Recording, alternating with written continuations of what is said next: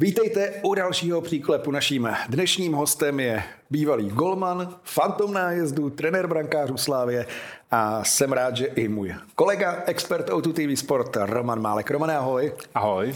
Ve studiu je s námi také šéf-redaktor sportu CZ Martin Kézer. Ahoj Martine. Ahoj, dobrý den všem. Dnes není na co čekat, jdeme rovnou na Extraligu. V pátek totiž začíná čtvrtfinále.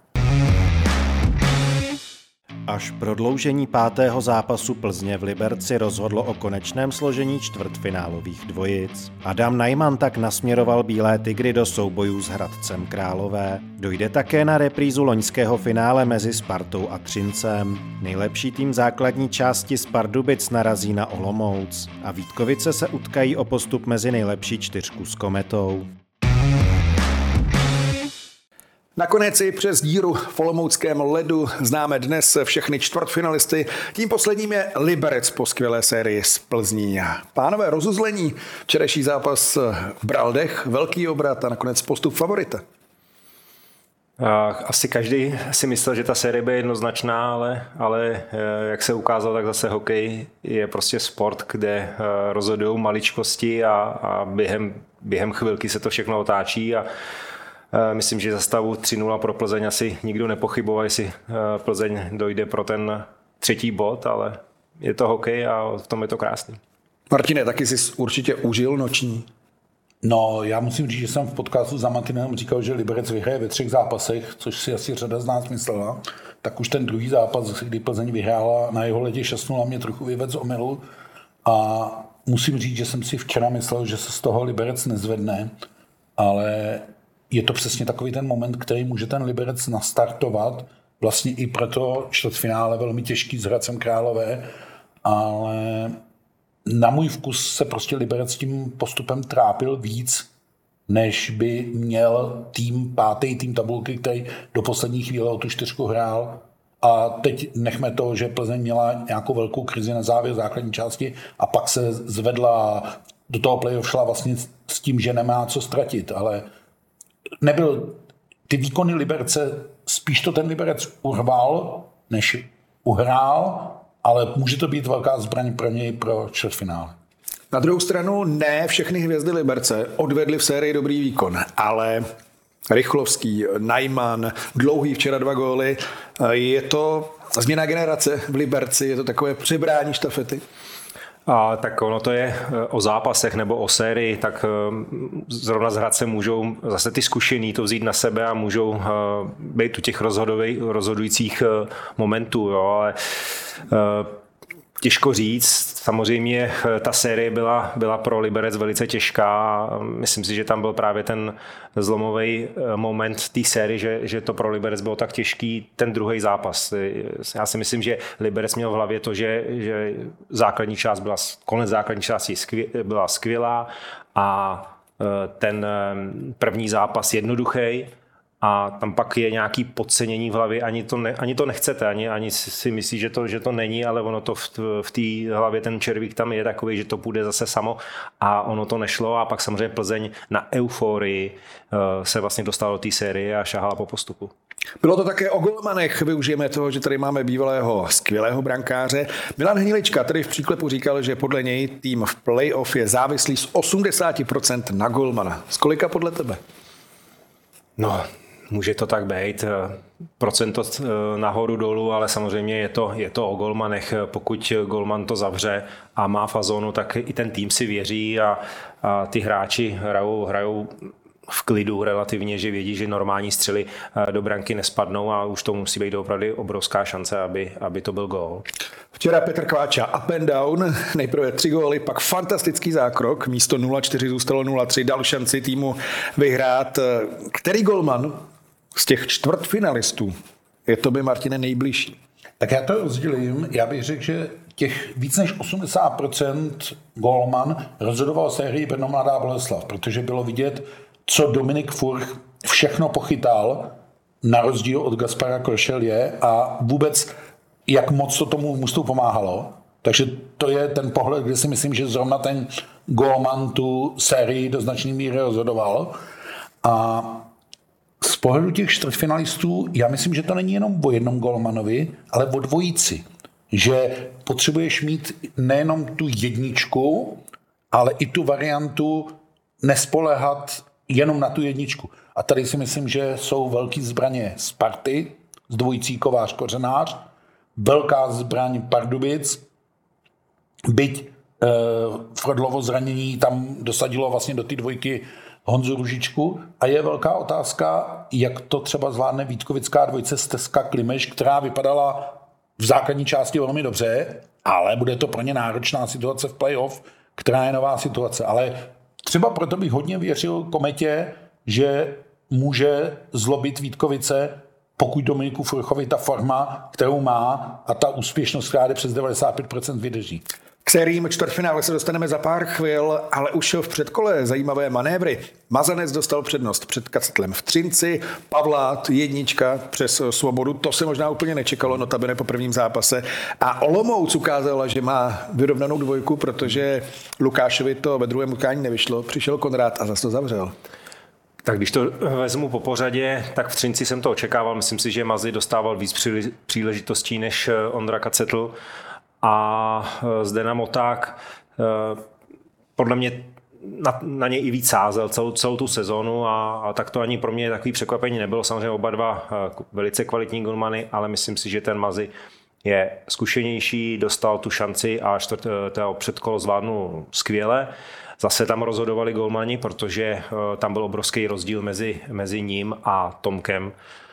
Neberu už poslední zápas Zajíček, za mě mladý golman 22 let, eh, měl výbornou sezónu v extralize a samozřejmě ten první gol v tom třetím zápase, ten zápas nějak rozjel, špatně pro Litvínov, ale tomu bych určitě vinu nedával, spíš eh, Tomek nedosahoval kvalit eh, Mazance. Pak si říkal Olomouc. Taky. Olomouc taky.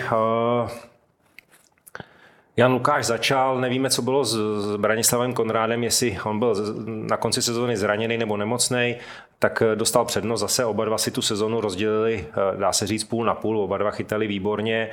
A bylo teda důležité, že Branislav Konrád eh, pak ty zbývající dva zápasy vyhrál, poslední z nulou, což samozřejmě jak jemu, tak i tomu týmu určitě pomůže v, v psychice do vlastně toho čtvrtfinále proti Pardubicím. A teď jsem zapomněl, koho, koho ještě jsme... Eh, Dominik Pavlát. Dominik Pavlát. Jsme včera spekulovali, že ta volba podle na něj, protože on bude v Plzni pokračovat, kdežto Svoboda pravděpodobně ne. Jo, s tím souhlasím. Eh, Svoboda by měl odejít, myslím, že do Finska, tak to dává eh, prostě jas, jasně, vemete Dominika Pavláta, který za mě, mně se líbí golmansky víc než Svoboda.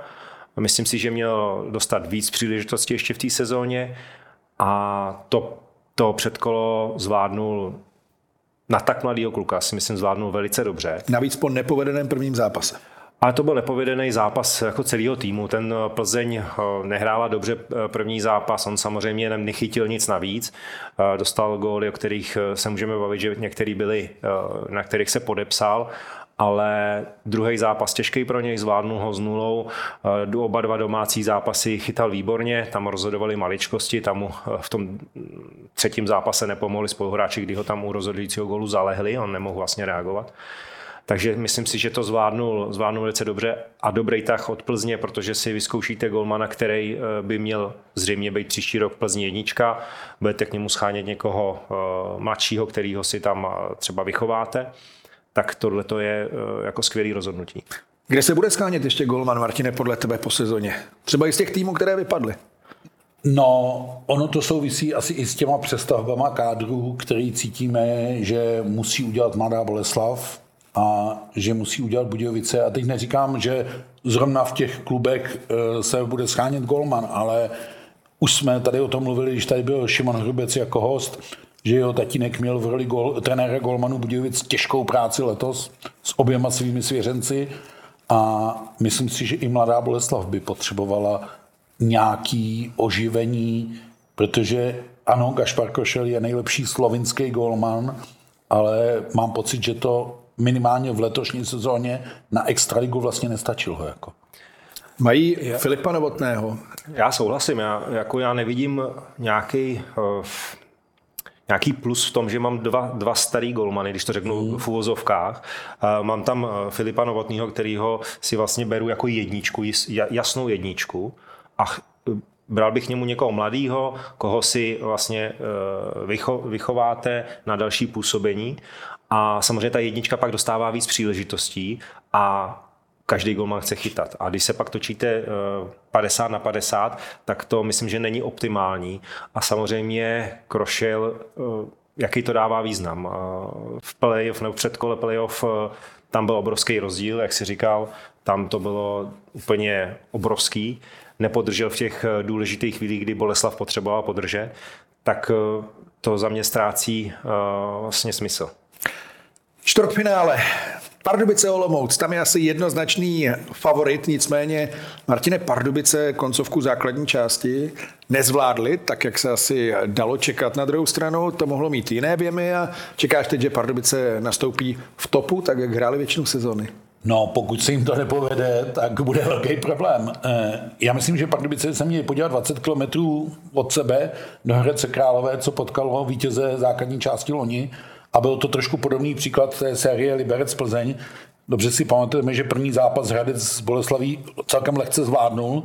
V druhým se to začalo komplikovat, eh, nebyl tehdy Filip Novotný k dispozici a tak dále. A najednou se ta série převrátila a Pardubice musí musí do té série vykročit velmi zodpovědně a týmově a vlastně nic nepodcenit, protože jinak se dostanou fakt do velkých potíží. A ten strašák těch nevydařených zápasů na konci základní části může být úplně pryč, ale špatným vstupem do playoff se okamžitě vrátí a tu sérii by pro ty Pardubice komplikoval.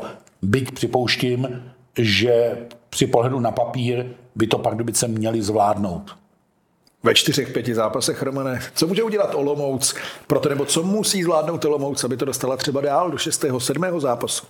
Uh, musí, uh, Branislav Konrád musí být skvělej, nemůže být jenom průměrný, musí chytit uh, důležité věci v těch zápasech, kde se to bude lámat. Tam poletí 40 puků určitě. Uh, ale Olomouc zase umí hrát tyhle zápasy. Musí dobře hrát s obrany a čekat, čekat na svoje, na svoje chvíle dopředu.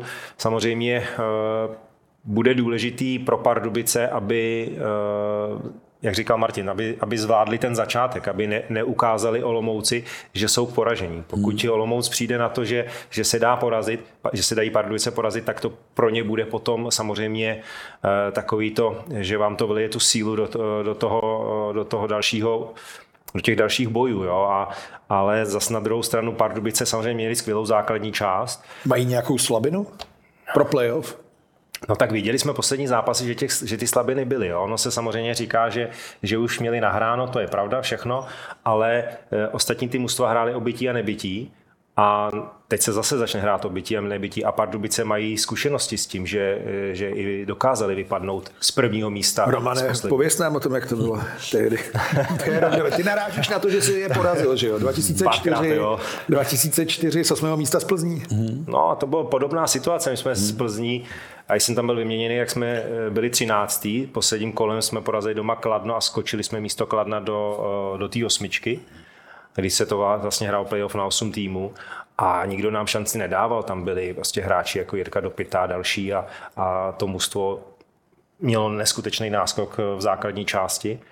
No ale my jsme uh, vlastně tam dvakrát lehce prohráli a doma najednou dvakrát vyhráli a zjistili jsme, že jsou poražení a ta euforie, to, to je přirovnám třeba ke, k Plzni, která měla taky euforii eh, teď v předkole, tak na tu euforii se to samozřejmě dá, dá udělat. Jo? Tam uh, pak Pardubice můžou být záhořsklí nebo, nebo nebudou se věnovat hokeji, ale budou se věnovat víc rozhodčím a tady těm věcem. A samozřejmě jako je to sport, jako dá se, to, dá se, určitě se dají vyřadit.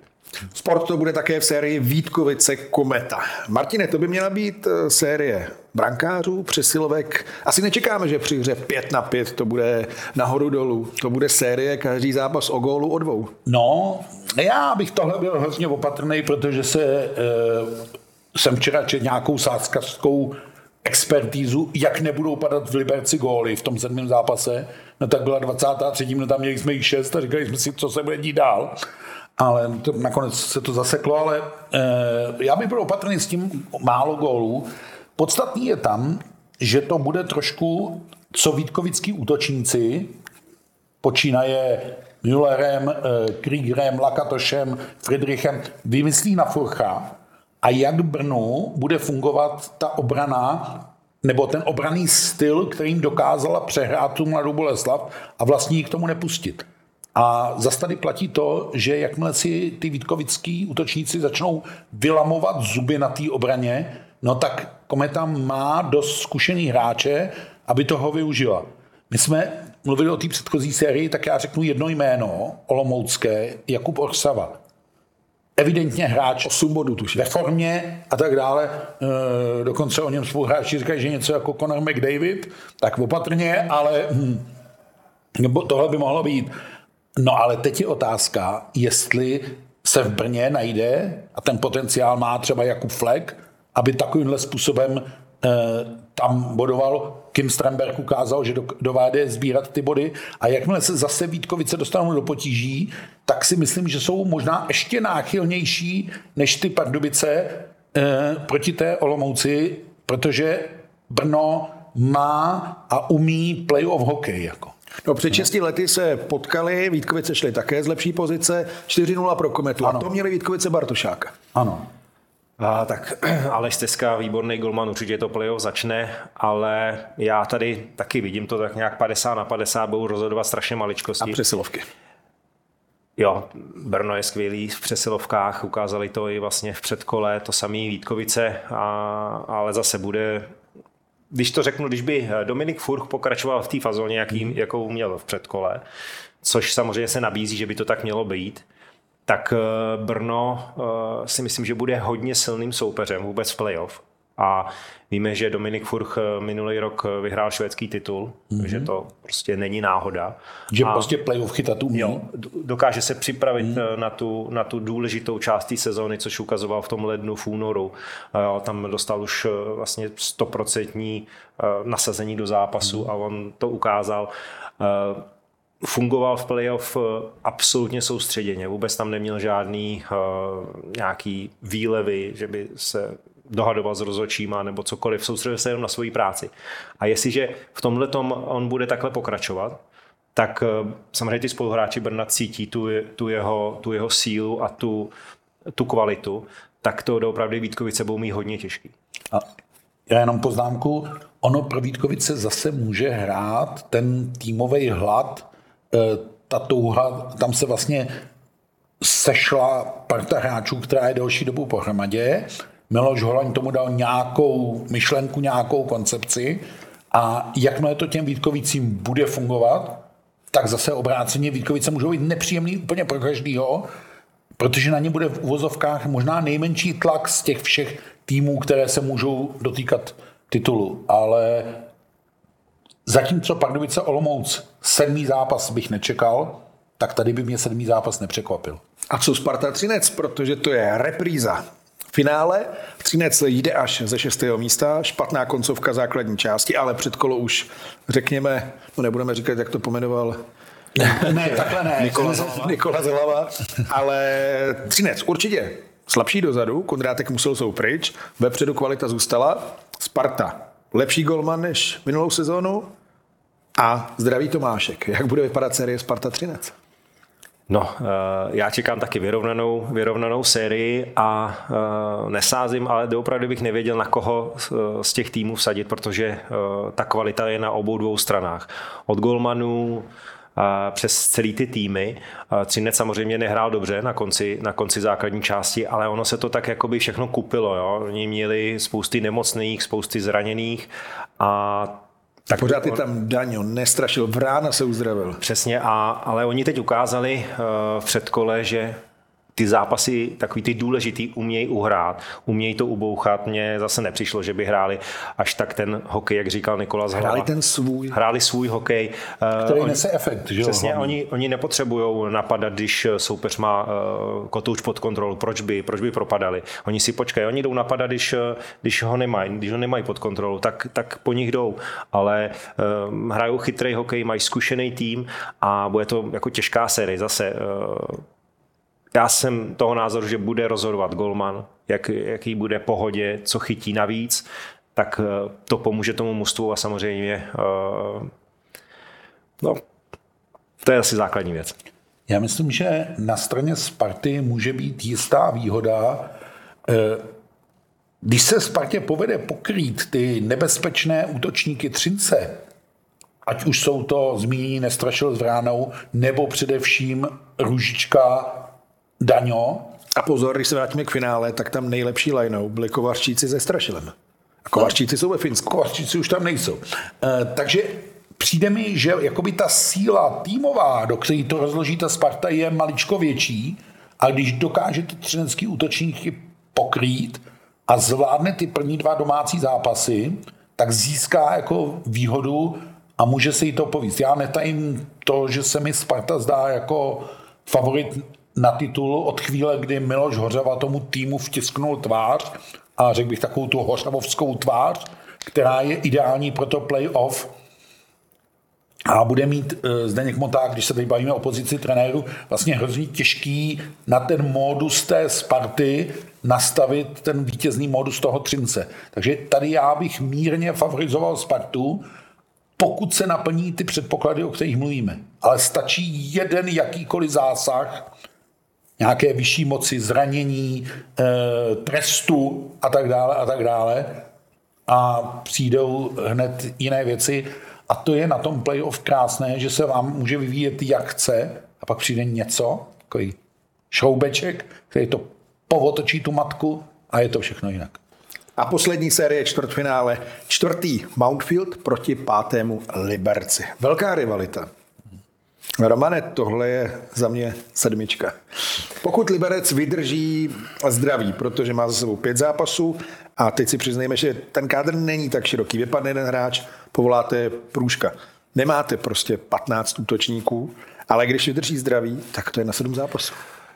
Samozřejmě mají opět zápasů víc v nohách, ale zase uh, oni to zvládli vítězně, postoupili a ta euforie a tak uh, prostě i když jste unavený, tak uh, ta únava je úplně poloviční. Já myslím, že právě to, to, že oni zjistili, že opravdu byli na hraně vyřazení, mm. že to, tak to je může právě posunout jako psychicky uh, dál a budou rozehraný. No, ten Hradec samozřejmě eh, zase výborná, výborný konec základní části, dostal se na čtvrtý místo, skvělý, ale teď, teď čekají, čekají nějakou dobu a Liberec teď eh, po té sérii, jak, jakou měl, samozřejmě má uší kádr, ale zase má výborného golmana, eh, má to na čem stavět, má zkušený tým, tak asi souhlasím, 6-7 zápasů. Mountfield poučí se No, už by měl, už by měl. O, o tom to především ta série bude. Pokud se Hradec poučí, tak dostane, mně se líbilo, to říkal e, někdo z Brna, myslím Patrik Martinec, dostali jsme soupeře psychicky ke zdi. No, protože Patrik Martinez řekl po prvním zápase, kdy Kometa vyhrál favorit. favorit je mladá Boleslav. My tam koukali jak blázni. No, to už dělával jistý Mourinho a ono to, podle mě, tohle je věc, která velmi funguje ve chvíli, kdy jako snímáš ten tlak z toho mužstva a bereš ho buď to na sebe jako trenér, nebo ho převaluješ na soupeře. Ono to pak bylo takový to, že si s Jirkou Kalusem vyměňovali, kdo teda jako je větší favorit, až nakonec Patrik Martinec nevydržel a říkal, no a já tě tady stejně už nechci jako vidět příště. Jako, jo. Takže ono to jsou takové mediální hry, ale pokud se Hradec spoučí a zvládne ty první dva domácí zápasy a jak si říkal, že to bude velcí rivalové, tak já čekám nejvíc vyhecovanou sérii vlastně. Tam si myslím, když si vzpomeneme na lámání hokeje k hradecký, e, na hradecký střílece, liberecký a tak dále. A tohle všechno v těch hráčích jako a je. Už je tam i nějaká minulost. Minulost a tak dále. A okamžitě to nastartuje a tak dále. Pro Hradec mluví to, že zas má jakoby rozloženější tu sílu, a Liberec bude nutně pro úspěch potřebovat, aby vedle Najmana a Flina zabrali i další. Jo? Zejména ty zkušení. A otázka je, jak moc třeba bude chybět vytásek v liberecké obraně a jak moc ta liberecká obrana bude fungovat. Myslím si, že oba ty týmy jsou velmi náchylní na to, že jakmile se tam jedna, dvě opory zraní, že to trochu zasahuje do té struktury, nebo se jim nedaří a bude to o tom, kdo to ustojí. A když už jsme tady mluvili o tom, že to je série brankářů, tak tady veškerá úcta ke Kiviahovi i k Petru Kváčovi se mi zdá ten brankářský element na obou stranách ne nejslabší, ale nejnejistý, nejproměnlivější. No, viděli jsme Kiviáho, že taky se mu nemusí upovědět zápas. Zažili jsme to i u Petra Kváči. Nevím, ať řekne expert, ale tady já vidím jako by z těch čtyř sérií ten nejvíc golmanský element nejnižšího levelu, abych tak řekl.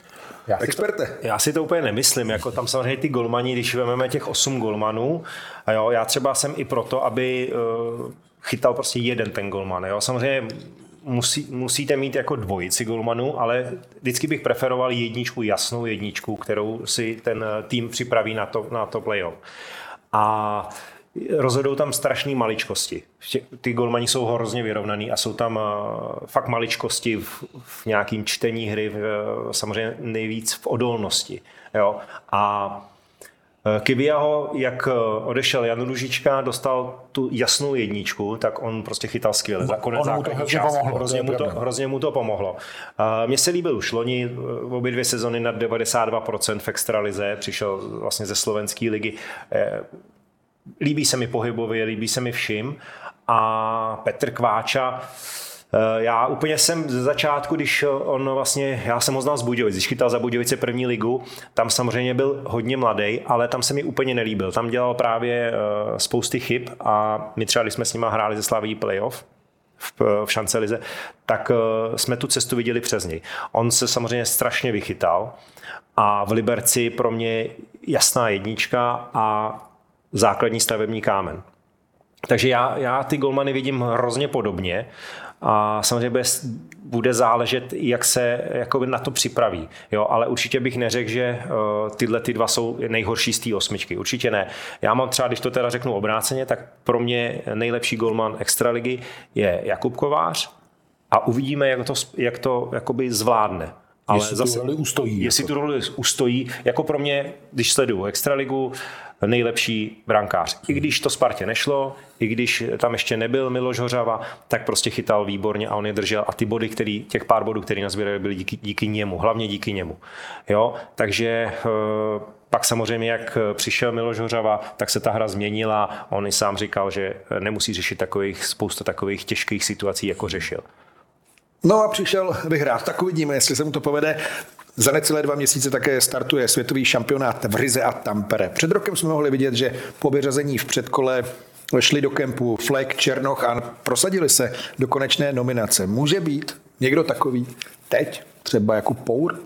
No, to jméno si mě vzalo z pusy. Je to hráč, který přiš, vlastně zabalil zámořskou štaci, kde ji moc neviděl už perspektivně. Myslím si, že Plzni odved velké služby a je to přesně ten typ mladého hráče, bruslaře, po kterým zřejmě Kari Elonen do toho prvního kempu šáhne a pak už je jenom na něm a na vlivu spousty dalších okolností, jak se tom v tom týmu udrží. Určitě půjde do kempu Jiří Černoch, Určitě půjde do kempu Ondřej Beránek, nebo předpokládám to. Eh, takže tihleti budou, ale nutno říct, že Kari Alonen bude čekat až na konec čtvrtfinále. Dřív ono ten termín netlačí.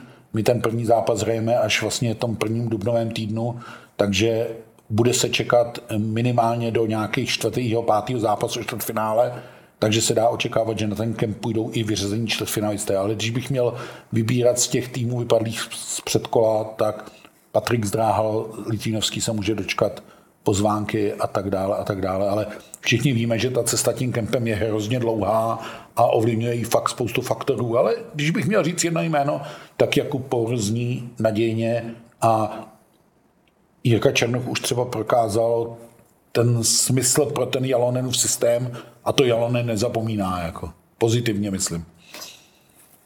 Romane? Uh, souhlasím, asi, asi Jakub Por uh, tu pozvánku dostane, jestli uh, samozřejmě typologicky by do toho týmu mohl sedět a Jiří Černoch určitě. A u toho Patrika Zdráhala pozvánku si myslím, že dostane, ale nemyslím si, že to je zrovna hráč, který by jel na mistrovství.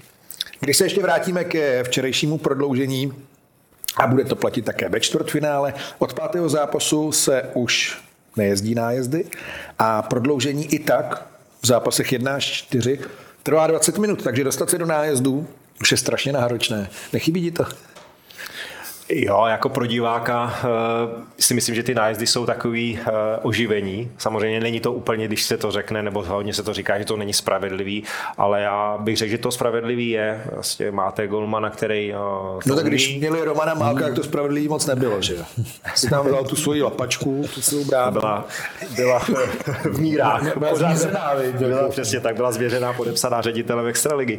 Ale tak pro diváka, pro mě i jako fanouška jsou ty nájezdy jako skvělý. Jo? Tam rozhodují maličkosti a je to dobrý. No. Samozřejmě po 20 minutách eh, tam v těch 20 minutách hrozí, že ten gol, že ten gol uh, padne.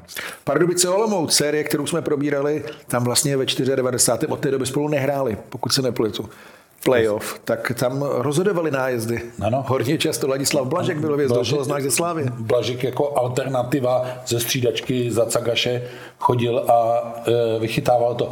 No, já k těm nájezdům řeknu jednu věc. Ono, myslím si, že je to celkem spravedlivý v tom směru, že ty rozhodující zápasy, ty, které můžou určit už toho postupujícího, nejsou postavený na tom, jak říkají Kanaděné, na té dovednostní soutěži, ale že opravdu musí padnout ten gol ze hry. Že to někdy trvá hodně dlouho a že včera eh, v Plzni to šlo, pardon, v Liberci to šlo velmi rychle. To jsou takové dvě možnosti, které jsem zažil eh, Velmi často se stává, že vlastně ten gol padne poměrně záhy po tom začátku toho prodloužení, protože nějakému se na to prostě trošku vletí, zkusí to a ono to vyjde. A nebo propadne jako včera. A nebo propadne a tak dále. To všechno se tam může stát. A nebo jsou to opravdu dlouhý prodloužení a pak se to natahuje. E, já jsem zažil několik takhle dlouhých zápasů a ono pak už to teda není upřímně řečeno moc o hokeji. Pak už je to takový, kdo to jako vydrží ten efekt té náhody se taky zvětšuje, kdo tam komu co jako spadne a jakmile se hraje někde kolem té stý nebo 90. stý minuty, tak pak už je to jako velký. My zatím ten rekord, ty o něm budeš za chvilku asi mluvit, eh, my ten rekord máme ještě jako přijatelný, ale když se tenkrát v Norsku hrálo 235 minut, tak to už mě přijde pozdraví. 235 minut Romane. 113.51, to byl gól, bo čas gólu Petra Hůževky, tehdy před deseti lety v předkole České Budějovice Vítkovice. Ty jsi na to koukal ze střídačky tehdy. Já jsem měl poraněný tříslo, takže jsem spíš byl jenom takový vzá...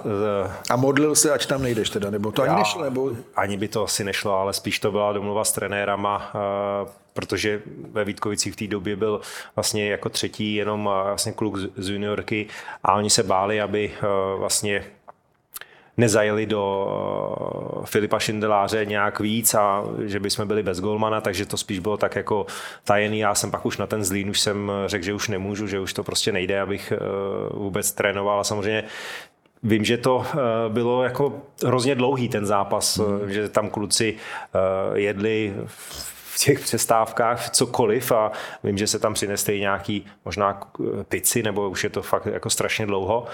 A tak já jsem samozřejmě spíš pro ty nájezdy, jako to bylo, jako to bylo dřív. Ono to, vlastně to je taky, musíte jako trenér nebo si musíte vybrat ty hráče, který to zvládnou, ten tlak.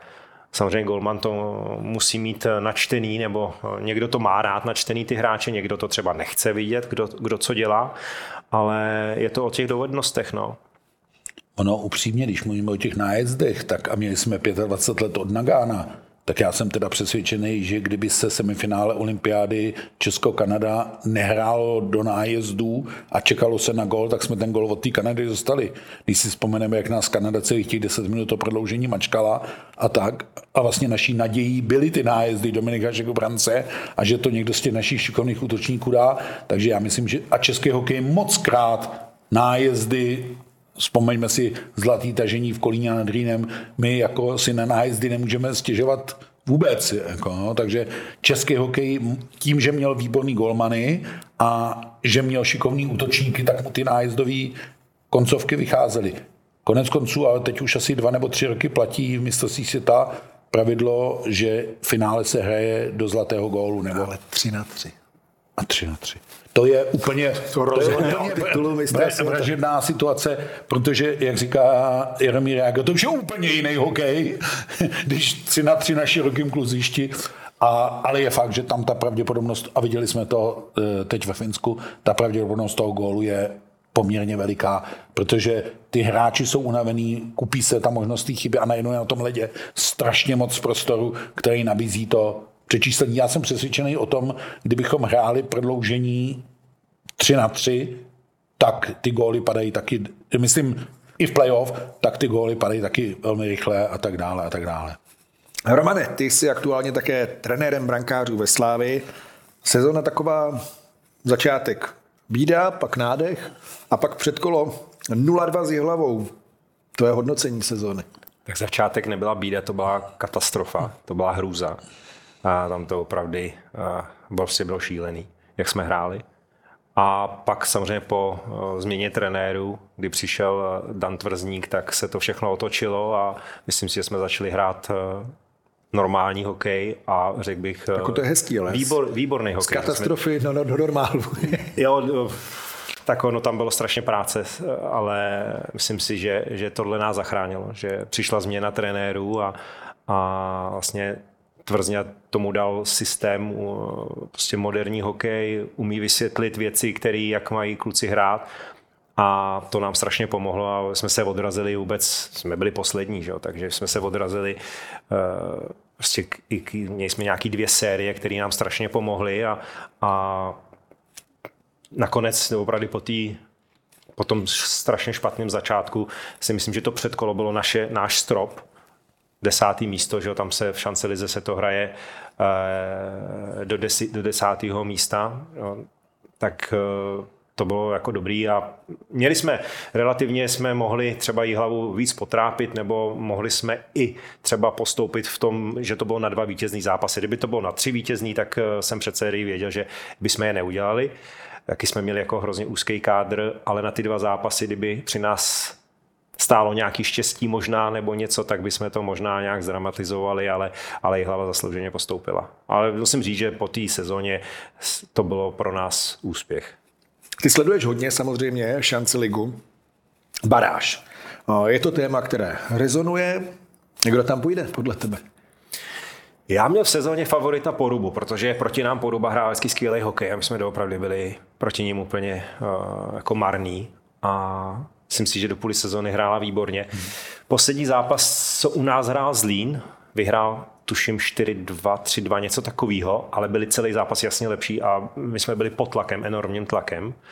Tak to pro mě eh, Zlín měl na konci sezóny fakt fazonu, Určitě jim pomohl vlastně, jak tam přišel Miloš Říha, udělal nějaký změny v kádru, v kádru někoho eh, poslal, vyměnil, vyhodil a myslím si, že ten, eh, že ten Zlín teda doopravdy teď jede výborně. A úplně favorita nemám.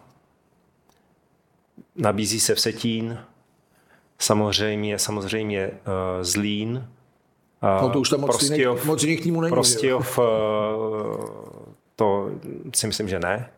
A Třebíč. A Třebíč uh, jako Z prvního výborný, místa, ale výborný, výborný Zlínu. golman, jedna výborná nebo skvělá pětka, hmm. ale dál nic.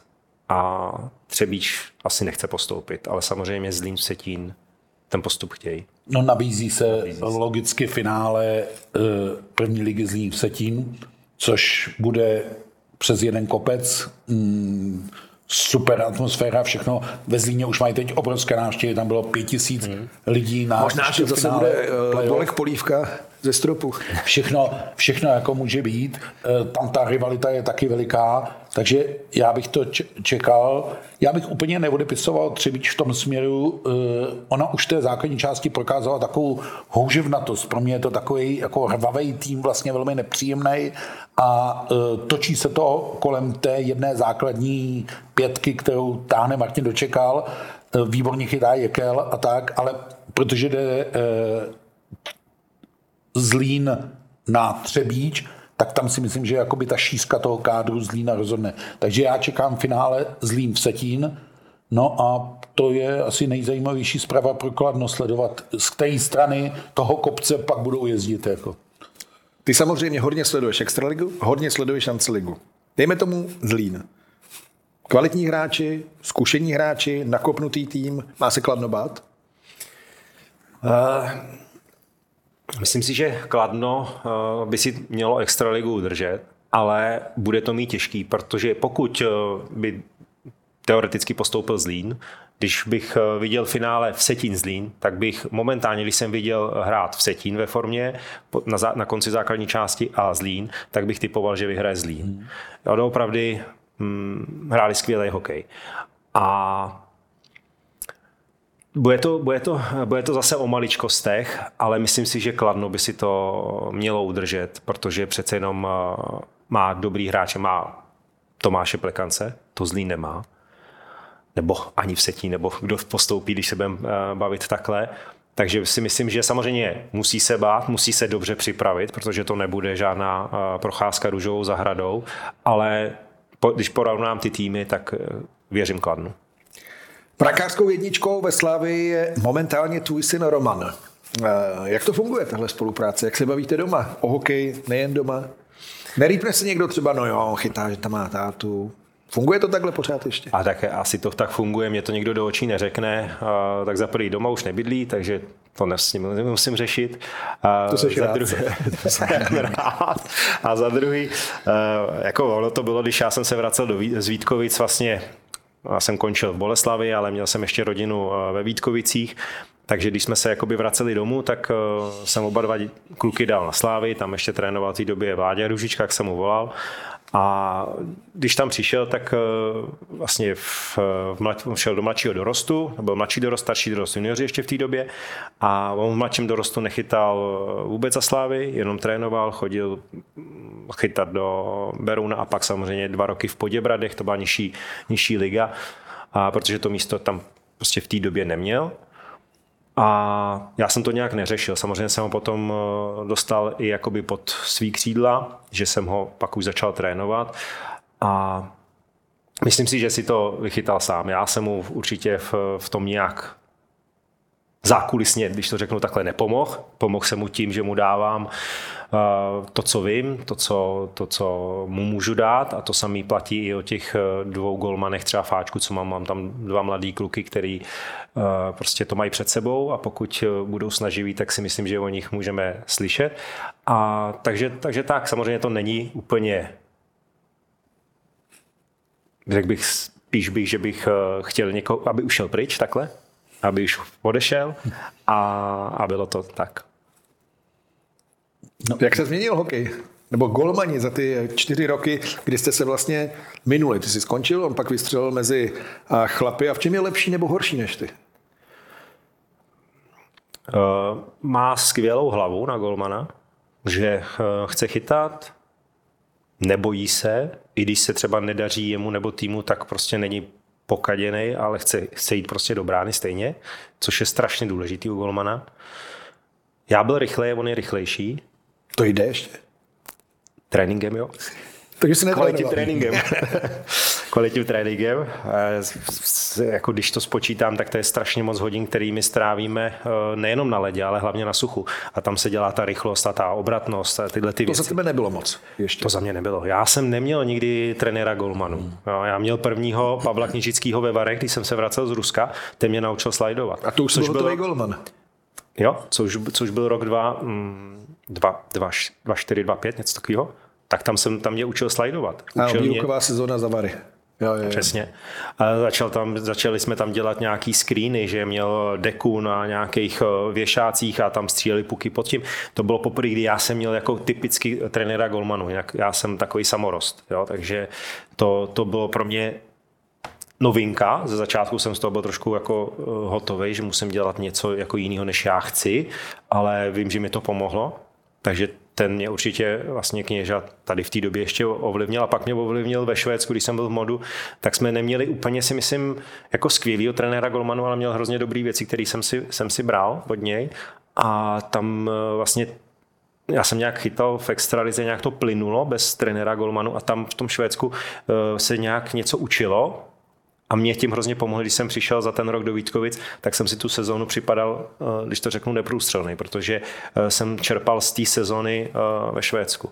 Takže to, to se strašně změnilo. Takže ty kluci dneska Myslím si, že i proto máme pořád dobrý golmany, protože se jim věnuje individuálně. Když to, když máte 20 hráčů na ledě na tréninku, tak eh, trenér vlastně jede a není to individuální. Když to já, když mám na, na tréninku tři golmany, tak si jim věnu individuálně, pořád je vidím, pořád jim něco musím eh, nechci je pořád opravovat, to, ne, to, je, to je špatně, to, to, to ne. Ale samozřejmě ty, eh, tu práci na té suchý, kterou děláme každý den, mimo zápasových dnů, tak si myslím, že to jim strašně, strašně pomáhá. Tohle to dřív vůbec nebylo. Samorost s titulem. No, Ještě než měl trenéra Golmanu, tak už měl pohár. Ono to eh, nutno říct, že se bavíme z hlediska hokejové rychlosti o pravěku, protože jsme opravdu 20 let zpátky a skutečně v té době nebylo zvykem nikde mít trenéra golmanů. Ani u národního týmu nebyl žádný trenér golmanů a tak dále. Takže ty golmani hodně eh, rostly takovým tím samorostním způsobem a každý chytal podle sebe, proto pak Dominik Hašek uh, udivoval zámoří stylem, protože tam ty trenéry golmanů vždycky měli a tím stylem a šli. měl vlastně pana Bruka. Ano. Mimochodem včera ano. 88 let, gratulujeme.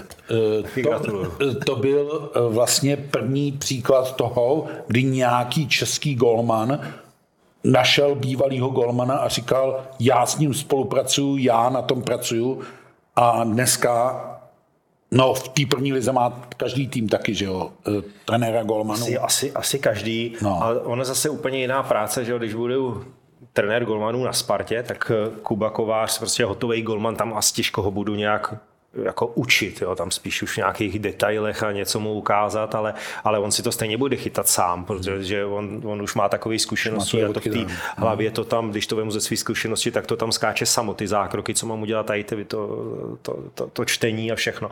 Ale třeba uh, mě i baví právě na Slávě, že já mám uh, mladý kluky. Uh, vlastně Roman je 22, pak tam mám Michala, tomu je, eh, já to vím ročníku, je 2003 a 2004, což jsou strašně, jsou strašně mladí, já to beru podle ročníku, s mladý golmani a já je můžu nějak tvořit, já je můžu pomoct, ale jako 35 letýmu klukovi nebo chlapovi už asi těžko můžu. To spíš už je takový jenom, že mu, dělá, že mu děláš pohodu. No. No, psychologa. Psychologa, a pohodu a, a takový. A to, to zase jako úplně není taková jako, jako dobrá práce mi přijde. Já ještě k tomu jménu Málek řeknu docela jako zajímavou historku. Eh, on ve Vsetíně, o kterém jsme mluvili, chytal jistý golman Málek, který podle mých zjištění neměl s vaší rodinou nic společného. Že? No, ne, ne, jo, neutek si někam do Vsetíně na chvíli. Jmenuje se Jakub a můj syn no, se taky jmenuje Jakub. Právě. No. Ale to je back. No.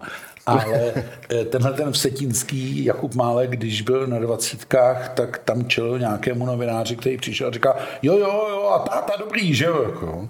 Ten Málek si říkal, ten, ten Jakub si říkal, jako on může znát mýho tátu, jako jo. Ten jako, no. On říká, aha, on myslí toho jiného Málka, že jo. On říká, já s ním ani nejsem příbuzný. A ten novinář říká, no ale já jsem četl, že Málkův syn chytá, to jsi ty, ne? Říká, ne, ne, to je Roman jako v Slávi. A to teda musím říct, že je velká unikátnost mít dva Málky, golmany vlastně ročníkově velmi blízko, velmi podobný a tak dále, takže není Málek jako Málek.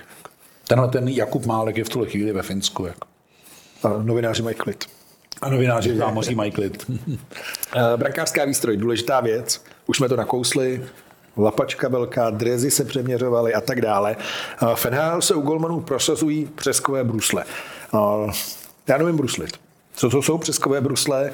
Má je třeba Spencer Knight, Charlie Lindgren. Ty se hodně zajímáš o výstroj, o to, jak se chytá, jakým stylem.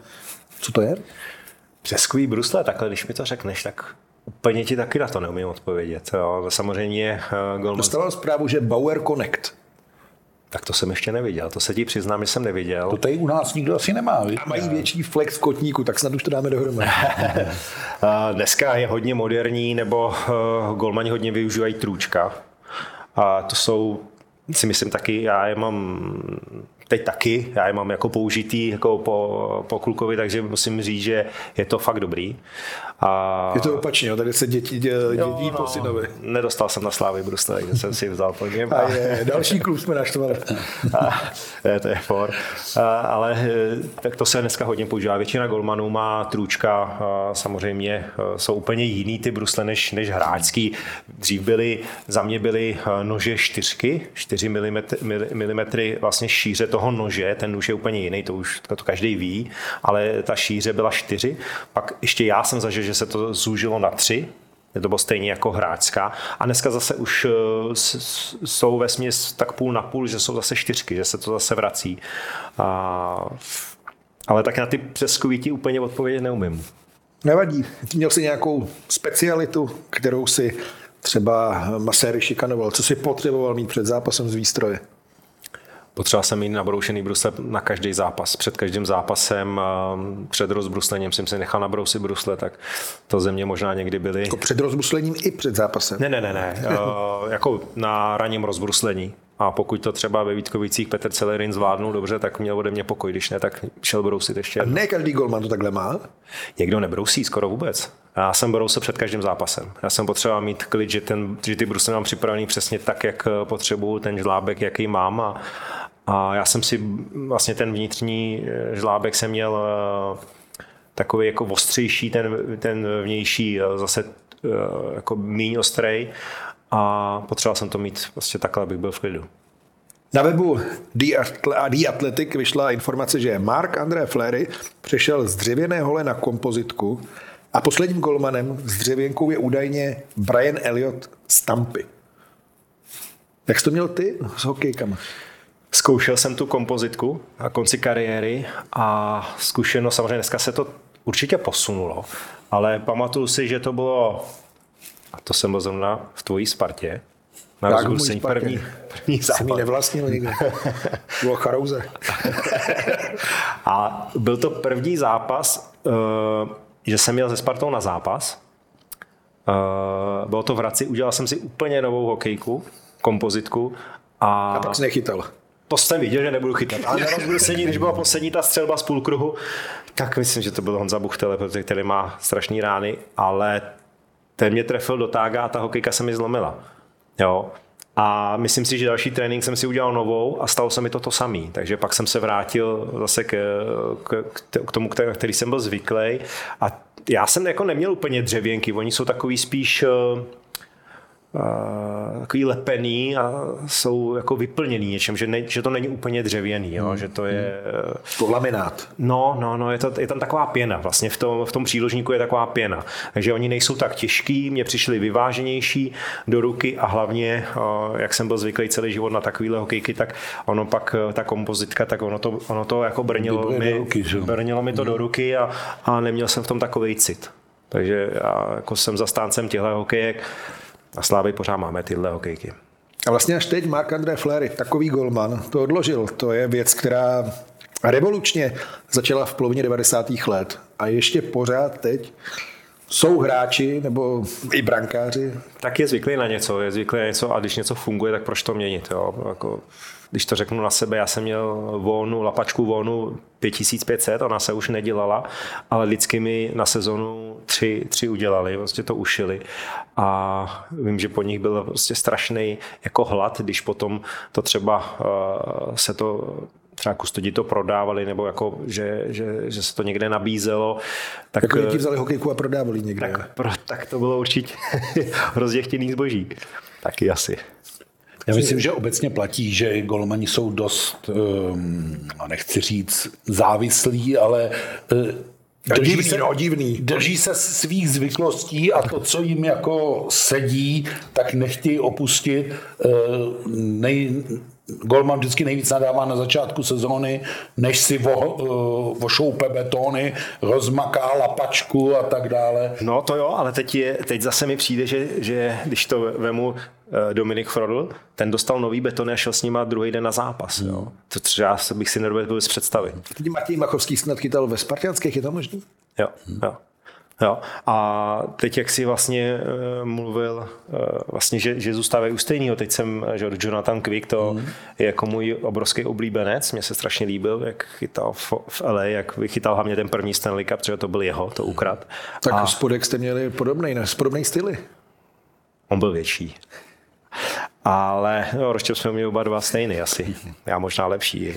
Ale eh, teď jsem viděl, že mu šili výstroj do, eh, do Vegas. Když ho vyměnili, no. A viděl jsem, jak mu to šijou v tom vonu a zase má úplně stejný i design těch betonů, rukavic. Prostě to nemění. Něco mu funguje, nemění to. A myslím, že proč to měnit? Jo? Vegas. A mluvil si o dvou málcích, tak eh, za Vegas Patera zase neplést. To, je, to není Pavel. Není to Pavel. Ani příbuzný. Máme dalšího golmana v NHL, Martine? Eh, já myslím, že Jiří Patera si tu šanci tak trochu musel vyčekat, on tam byl poměrně dlouho, ale teď, když ho brali nahoru, tak bylo jasný, že tam jsou zápas back-to-back a že ten druhý dostane. Myslím, že ho zvládnul dobře a potvrzuje se to, co se tady mluví a mluvíme tady často o tom pořadu, v tom pořadu, že prostě jestli máme nějaký vývozní hokejový artikl, tak to golmani jsou. To, že máme prostě 8 golmanů v NHL, no upřímně to mám pocit, že když budeme počítat, jako hráčů. Obra, když budeme počítat obránce, tak se na číslo 8 ani pořádně nedostaneme. Takže uh, potvrzuje se to, že i ta cesta těch golmanů Jirka Patra je ten příklad, kdy vlastně odešel ještě do juniorky. Eh, myslím si, že si hodně protrpěl různým, nechci říct šikanou, ale různými eh, vyzkoušeními, jak je psychicky odolný, až mu tu šanci v tom Vegas dali, hodnotili ho vlastně velmi pozitivně. Jasně, že se zase vrátí na farmu v Andersonu, ale Vegas zjistili, hele, máme tady tohohle českého kluka, ten to může chytat a myslím si, že má všechno před sebou. Romane, ty ho budeš znát. Já ho znám. Pojedej. Já ho znám, ale samozřejmě to, eh, a když jsem skončil, tak jsem nastoupil na Slávy, tak on tam byl. Vlastně 99. Eh, ročník, jestli se nepletu, teď bych se nerad splet, ale myslím, že 99. Ale mm, my jsme tam spolu byli, my jsme tam byli spolu jednu sezónu a tam to bylo, on byl strašně mladý, oni ho hodně tlačili nahoru, tlačili ho hodně do Ačka, ale vlastně tam v té době byl i Dominik Frodl, který eh, byl vlastně věkem junior, 96 a mě prostě v tu dobu eh, pro to Ačko přišel eh, Frodo lepší. Jo, takže říkám, samozřejmě bylo na něm vidět, že, že to Golman je, ale v té době byl prostě mladý. A jak si třeba říkal o té psychické stránce, mm.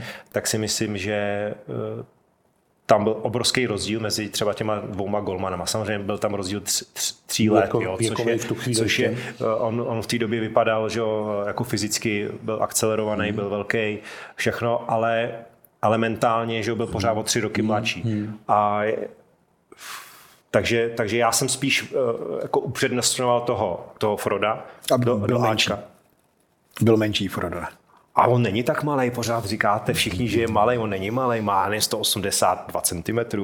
On to dohání zase něčím jiným, že jo? Ale uh, a ten, ten Jirka Patera, uh, myslím si, že po té sezóně odešel do Budějovic, mm-hmm. že uh, prostě tam viděl větší svoji nějakou budoucnost, takže pak už jako jsem ho jako ztratil úplně eh, nějak jako z dohledu, ale rok jsme tam, rok jsme tam spolu nějak fungovali. No, on tam zámoří vlastně v těch nižších soutěžích celkem dozrál, eh, těží z toho, že je ten typ té golmanu, který se teď v zámoří jako v úzovkách líbí, eh, vysoký, zdatný, silový, přitom dynamický a tak dále a tak dále. No, eh, já myslím, že je dobře, že tu šanci dostal a teď základní věc je to, že Vegas mají našlápnuto. Vegas můžou mít dlouhou sezónu a tak dále a to je i šance pro toho golmana, protože při playoff pak bude to, že s týmem nebudou dva golmani, ale tři a tam je pro toho Jirku velká šance, že to může Neříkám, že se zapíše na Stanley Cup, když ho získají, ale může to s tím týmem prožít a to je velmi důležité a vlastně si to jméno v té organizaci udělat, protože na tohle oni všechno jako velmi dbají, jak mladý, a to je věkově pořád velmi mladý golman, působí, jak to vnímá, jak kouká na ty další a tak dále a tak dále. Romane, ty jsi nebyl daleko od NHL. Philadelphia. No, pořád to máš v hlavě, že jsi to mohl, měl zkusit. Tak jak se říká, když by člověk eh, udělal něco jinak, třeba v té kariéře, tak určitě tohle je ta věc, kterou bych jinak udělal.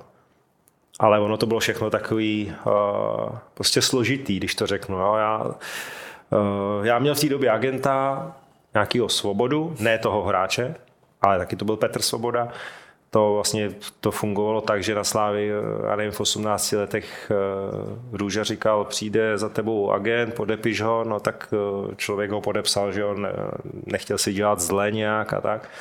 A já jsem vlastně po titulové sezóně, kdy jsme, kdy jsme vlastně vyhráli, tak eh, odešlo spousty hráčů. Odešel Hejdič do Ruska, Káca šel zkusit Floridu, Radek Duda šel do Kazaně, myslím, nebo taky šel do Ruska. Odešlo spousty hráčů a Růža chtěl, abych zůstal, že mě pustí příští rok. A já jsem teda chtěl eh, odejít a pan Svoboda mi i z Ameriky volal, že je to domluvený, že už jako, že půjdu že jednocestnou? Půjdu, že půjdu do Fily, už si nepamatuju přesně, myslím si, že i jednocestnou, že v té době to ještě šlo, nějak, ne, úplně bych lahal.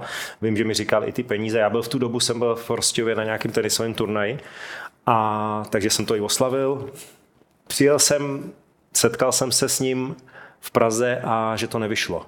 Že to nevyšlo, no tak takže jsem zůstal na Slávy chtěl jsem jako, proč to nevyšlo takový a že, že prostě ne, ale že, že, že pořád jako uh, má číslo na uh, manažera až na uh, noční stolek a že se to určitě třeba příští rok, že to vyjde. A pak jsem samozřejmě toho agenta změnil, vzal jsem si Roberta Spálenku, ten mi k tomu povídal svoje, který věděl věci. A takže to takhle nevyšlo. No. A já jsem byl za čtyři měsíce byl vyměněný do Plzně následoval jsem takový uh, eh, stejný scénář, jako měl přede mnou Ujčarok. Hmm. Ten mohl odejít do Montrealu, neodešel. Jo, akorát, že já jsem chtěl odejít, ale myslím si, že kdybych v té době měl uh, právě spáliče, tak jsem určitě odešel. Kerhál ještě jedna zajímavost. Zřejmě největším favoritem na Vezinovu trofej je golman Bostonu Linus Ulmark. No, zapomněli na Sorokina. Ten pronikl mezi profesionály skrz švédský klub Modů. Podle všeho jste se mohli taky potkat tam. Potkali jste se? Asi jsme se možná mohli potkat, ale já jsem nevěděl, eh, nebo neznal jsem ho. Jo, já si pamatuju, že tam byl v juniorce nebo v těch osmnáctkách uh, Forsberg. Byl. Forsberg, teď uh, křesní jméno mi vypadlo. Ono jich je hodně, že jo? Peter, Filip, no. ale ten golman je ne, Emil. Anton. Anton. Anton. Anton. Nejsem si jistý teď. Protože já totiž jsem to měl tak, že já dokonce ve svých, když mi tam bylo 32, tak uh, i to bude na Elite Prospect, tak já mám jeden zápas za juniorku. To nevíš, on. Jste by udělali do něco nevíš. Ne, ne, ne, ne, ne. Oni ho omladili. Honza něco neví. Jako, jako juniorku? Eh, normálně v soutěži. Ale tady máme kocu, normálně, 30 let jde chytat. Normálně v soutěži. A to ti jako na černo, že Já jsem normálně, mám to i v, tramvajenku ti dali někoho jiného. Ne, ne, ne. Povidej, povidej. Tam to funguje jinak. Já jsem vlastně přišel do Švédska, šel jsem tam eh, s Milošem Hořavou. On mě tam chtěl a jako bylo to skvělé, že jsem tam šel. A začátek jsme nějak rozjeli, já jsem chytal, pak jsem byl deset dní nemocný, jsem nějakou angínu nebo něco. A delší dobu a začal chytat Niklas Svedberg, určitě znáte. A, že Taky Boston, tuším. Boston a, a, teď teda nevím, kde byl, byl v Rusku, nevím teď, kde je. A, a začal chytat, v té době mu bylo nějakých 21, byl mladý, hodně mladý. A jsme s ním začali vyhrávat, chytal velice dobře a já jsem se delší dobu nedostal do brány. A Hořák za mnou jednou takhle přišel a řekl mi, hele, dneska jdeš chytat za jinurku, dneska večer půjdeš chytat za jinurku, po tréninku mi to řekl. Já jsem na něj koukal, říkám jako, a Hořák ještě na nás mluvil tam anglicky v šatně, jak já jsem pak za ním šel a říkám jako, jak za jinurku, jako nemůžu přece ne. Nějaký přátelák? Ne, to je mistrák. Tam prostě bylo v té době, že pět hráčů, který měli smlouvy, který normálně měli smlouvy s klubem, tak pět hráčů starších, a bylo to 30, 35, mohli jít hrát za juniorku. Normální mistrovský zápas. a nesměli potom hrát playoff a tady ty věci, ale normálně ten zápas mohli jít. Tak já jsem na něj koukal a říkám, no jako myslíš vážně, jako za juniorku ve 32? A on říká, jo, a ne, aby si se zranil. Jako zranil? No tak říkám, no dobrý, no, tak jsem šel večer na zápas na juniorku. Takže jsi se nezranil jako. Ne, ne, ne, odchytal jsem to, prohráli jsme prodloužení 3-2. Takže přijde staré, jsem tam jednu... přijde staré ještě prohrajem. A dokonce jsem jednou na, a dokonce jsem namazal za bránu na gol, že jsem šel rozehrávat. To si pamatuju, ale jako jinak si jako ten zápas úplně nepamatuju. V těch eh, třech jsme jenom v tom prodloužení jsme dostali, jsme dostali v 5 na 3, to, to vím. To nešlo chytit. Mazzuccarello, Markus Neslund, Peter Forsberg. Velká jména Mudu. Asi budeš mít ty zajímavé vzpomínky na tyhle legendy. Jo, tak Mats, Mats Zuccarello, s tím jsem docela jako jako hodně pek, my jsme zůstávali hodně po tréninku, Já myslel, jsme na pil. Jsi řekl pek. On, já nevím, jestli moc pil, ale dával si ten tvůj tabák hodně. a, a takže s tím, on byl, on byl mladý v té době, tam byla taková norská kolonie Alex Bonsaksen, ten hrál hodně na mistrovství obránce a takže jsme byli nějak ten tým a pořád se spekulovalo, jestli přijde eh, Peter Forsberg, jestli přijde, nebo jestli bude hrát. A to se rozhodlo až doopravdy těsně před eh, prvním domácím zápasem, že, že bude hrát a i Markus Neslund což bylo obrovský halo, to městečko eh, Evik je, já nevím, 30 tisíc lidí, ale to bylo jako neskutečný. A měl jsem, měl jsem obrovský respekt a hrozně jsem se bál toho prvního zápasu, abych vlastně, když jsem viděl ty lidi, jak to všichni, jak to všichni jako berou, že, jde hrát, že jdou hrát takový dvě ikony vůbec švédského hokeje, tak jsem měl jako jako obrovský respekt a když jsem stál, tam se představuje první pětka, že jo, zasnutá hala, golman, já v bráně, začali jezdit a začali jim hrát ty písničky, které oni chtěli a poslední, předposlední šel ten Markus a poslední šel Peter Forsberg a musím říct, že ta hala snad stála, že to bylo, mě, mě stály všechny chlupy na těle, protože to bylo jako neskutečný, co tam ty diváci jako díky němu vlastně dělali. A i když jsme přijeli ven, když jsme přijeli na Djurgarden, tak eh, to prostě byla plná hala a všichni se šli podívat právě na tyhle dva hráče. A já jsem měl Petra Forsberga jako šikovného hráče z NHL, ale on byl neskutečně tuhej. On, on prostě, jak se on sekal, on šel do každého souboje po hlavě. To bylo vlastně neskutečné. Jakou jsi měl písničku ve Švédsku? Taky ti něco hráli nebo ne? Jako hráli, ale, ale vím, že jenom snad jako m, mm, tomu Peterovi hráli tu jeho, ale už si, vím, že to bylo od Black Eyed Peas, ale nespomenu si na název písničky. Úplně otázka, která je jasná. Eh, zkoušel na tréninku tu kličku, nebo už to bylo tak sprofanovaný, že hele, já to nebaví, to, já to dělat nebudu. Já jsem mu to říkal, že já jsem mu říkal, kdy už na mě uděláš tu svoji kličku. A on říká, až přijde čas, a neudělali jedinkrát za trénink. Asi ale, čas. Ale v zápase ji udělal. A zrovna na uh, Jakoba Stroma udělal, uh, jsme vyhráli 4-1 a on myslím, že dával gol na 2-1. My jsme ke konci uh, jako dotahovali playoff a on, on ji udělal. Je na tréninku vůbec? Ani neudělal, jednou. ani jednou nedělal. Já jsem právě, jak se ptáš, tak já jsem pořád to čekal a pak už jsem za ním šel a říkám, kdy už ji uděláš a neudělal. Takže dával góly asi jinak. On to dokázal i jinak a já myslím, že mu stačilo, že nebyl na té známce s a e, z toho památného momentu.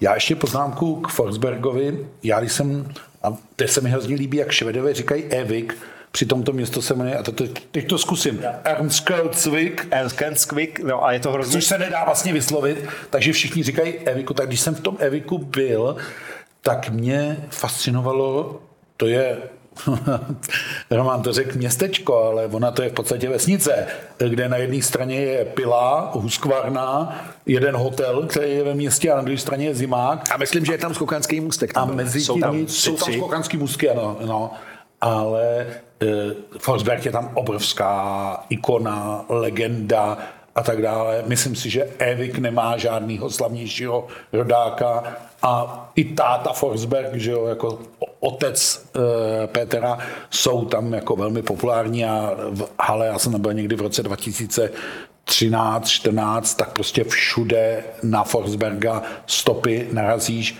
a oni ještě, jak to říkají, je, eh, to G říkají trochu jinak, že jo, švedové. No, Roman, jak to říkají?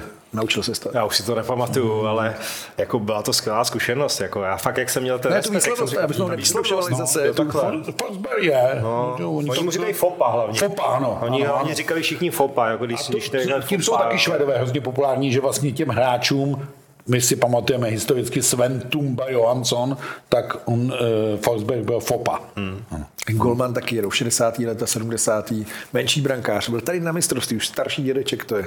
Ty, se nespomínám na jméno. Uh, Švéd? Hmm. Sedestrem? Ne, ne, ne, úplně chytal v 60. letech, když začínali ještě než před Hugostou. Ho, a před... Jo, ten taky měl nějaký druhý No, jméno. no, jo. to, oni to s velkou chutí, i, i to, jak se jim ty jména velmi často opakujou a tak dále a tak dále, proto pak používají i to Ekman Larsson, že jo, a tak dále a tak dále. Eh, Já mám na Švédsku rád jednu věc, oni ten hokej dělají vlastně strašně srdcem. Eh, Vždycky ze všech Švédů jsem jako měl pocit, že prostě by pro ten hokej dejchali a v tom Ernstkalcviku je i populární gymnázium hokejový, že jo, a ta základná mládežnická, to město vlastně fakt žije hokejem. Já jsem se jednou setkal s názorem, kde to muduje ve Švédsku na mapě, no tak to není na mapě, na mapě je ten Ernstkalcvik. No, ale tam mají, když právě tu říkáš, tak eh, oni tam mají, jestli si to pamatuju, jsem počítal sedm ledních ploch, hmm. jo, což bylo neskutečný. Hmm. Ta krásná hala nová u moře. To je asi tam jako ta v Praze, stará- ne? Dohromady. No, pak je tam ta stará hala, kde uh, oni, že jo, tam mají taky tam slavili, slavili ten uh, titul předtím, ještě před tím posledním a u toho jako spousty, spousty vlastně stadionů, no. Taková je i tvá historie. Jaké jsou další plány? Co tě čeká? Dál ve Slávii, dál v televizi? Jestli mě vemeš. Jestli mě Jo, vemeš, tak jo, jo, jo. Tak jo, tak bych rád a mám smlouvu na příští rok na Slávy, takže budu určitě pokračovat uh, další rok na Slávy. Takže do extraligy neutečeš. A tak mě to, jak jsem říkal právě o tom, mě naplňuje ta práce, že můžu dělat s mladýma golmanama. Mě by nebavilo dělat eh, s golmanem 35 let a fakt mu nosit kafe a, a říkat mu, jak je dobrý a připrav se na to a seš jako to poplácává do pozadku. To jako, to, já spíš jako doopravdy, že já, já mám tam tvárný, tvárný uh, golmany, ještě vlastně všechny jsem si tam přitáhl já, takže já jim věřím. Uh, vím, vím, jaký jsou i jako mimolec, což je pro mě důležitý, že bych si ne, nechtěl bych si vzít uh, tam golmana, který když to řeknu, v uvozovkách bude jenom floutek, což floutek je ještě dobrý, ale když uh, pak jako nemaká a abych pořád někoho přemlouval, jo, takže bych chtěl i charakterově dobrý, to, to mám, takže mě tam jako nic nechybí tady v tom směru, v tý, jako v pracovním směru. Že? jo. Romane, ač ti i dál nic nechybí, díky, že jsi dorazil do příklepu. Já děkuji, Honzo. Martine, tobě taky děkuju. Mně taky nechybí nic v pracovním směru. Děkuji za pozvání. To je dobře.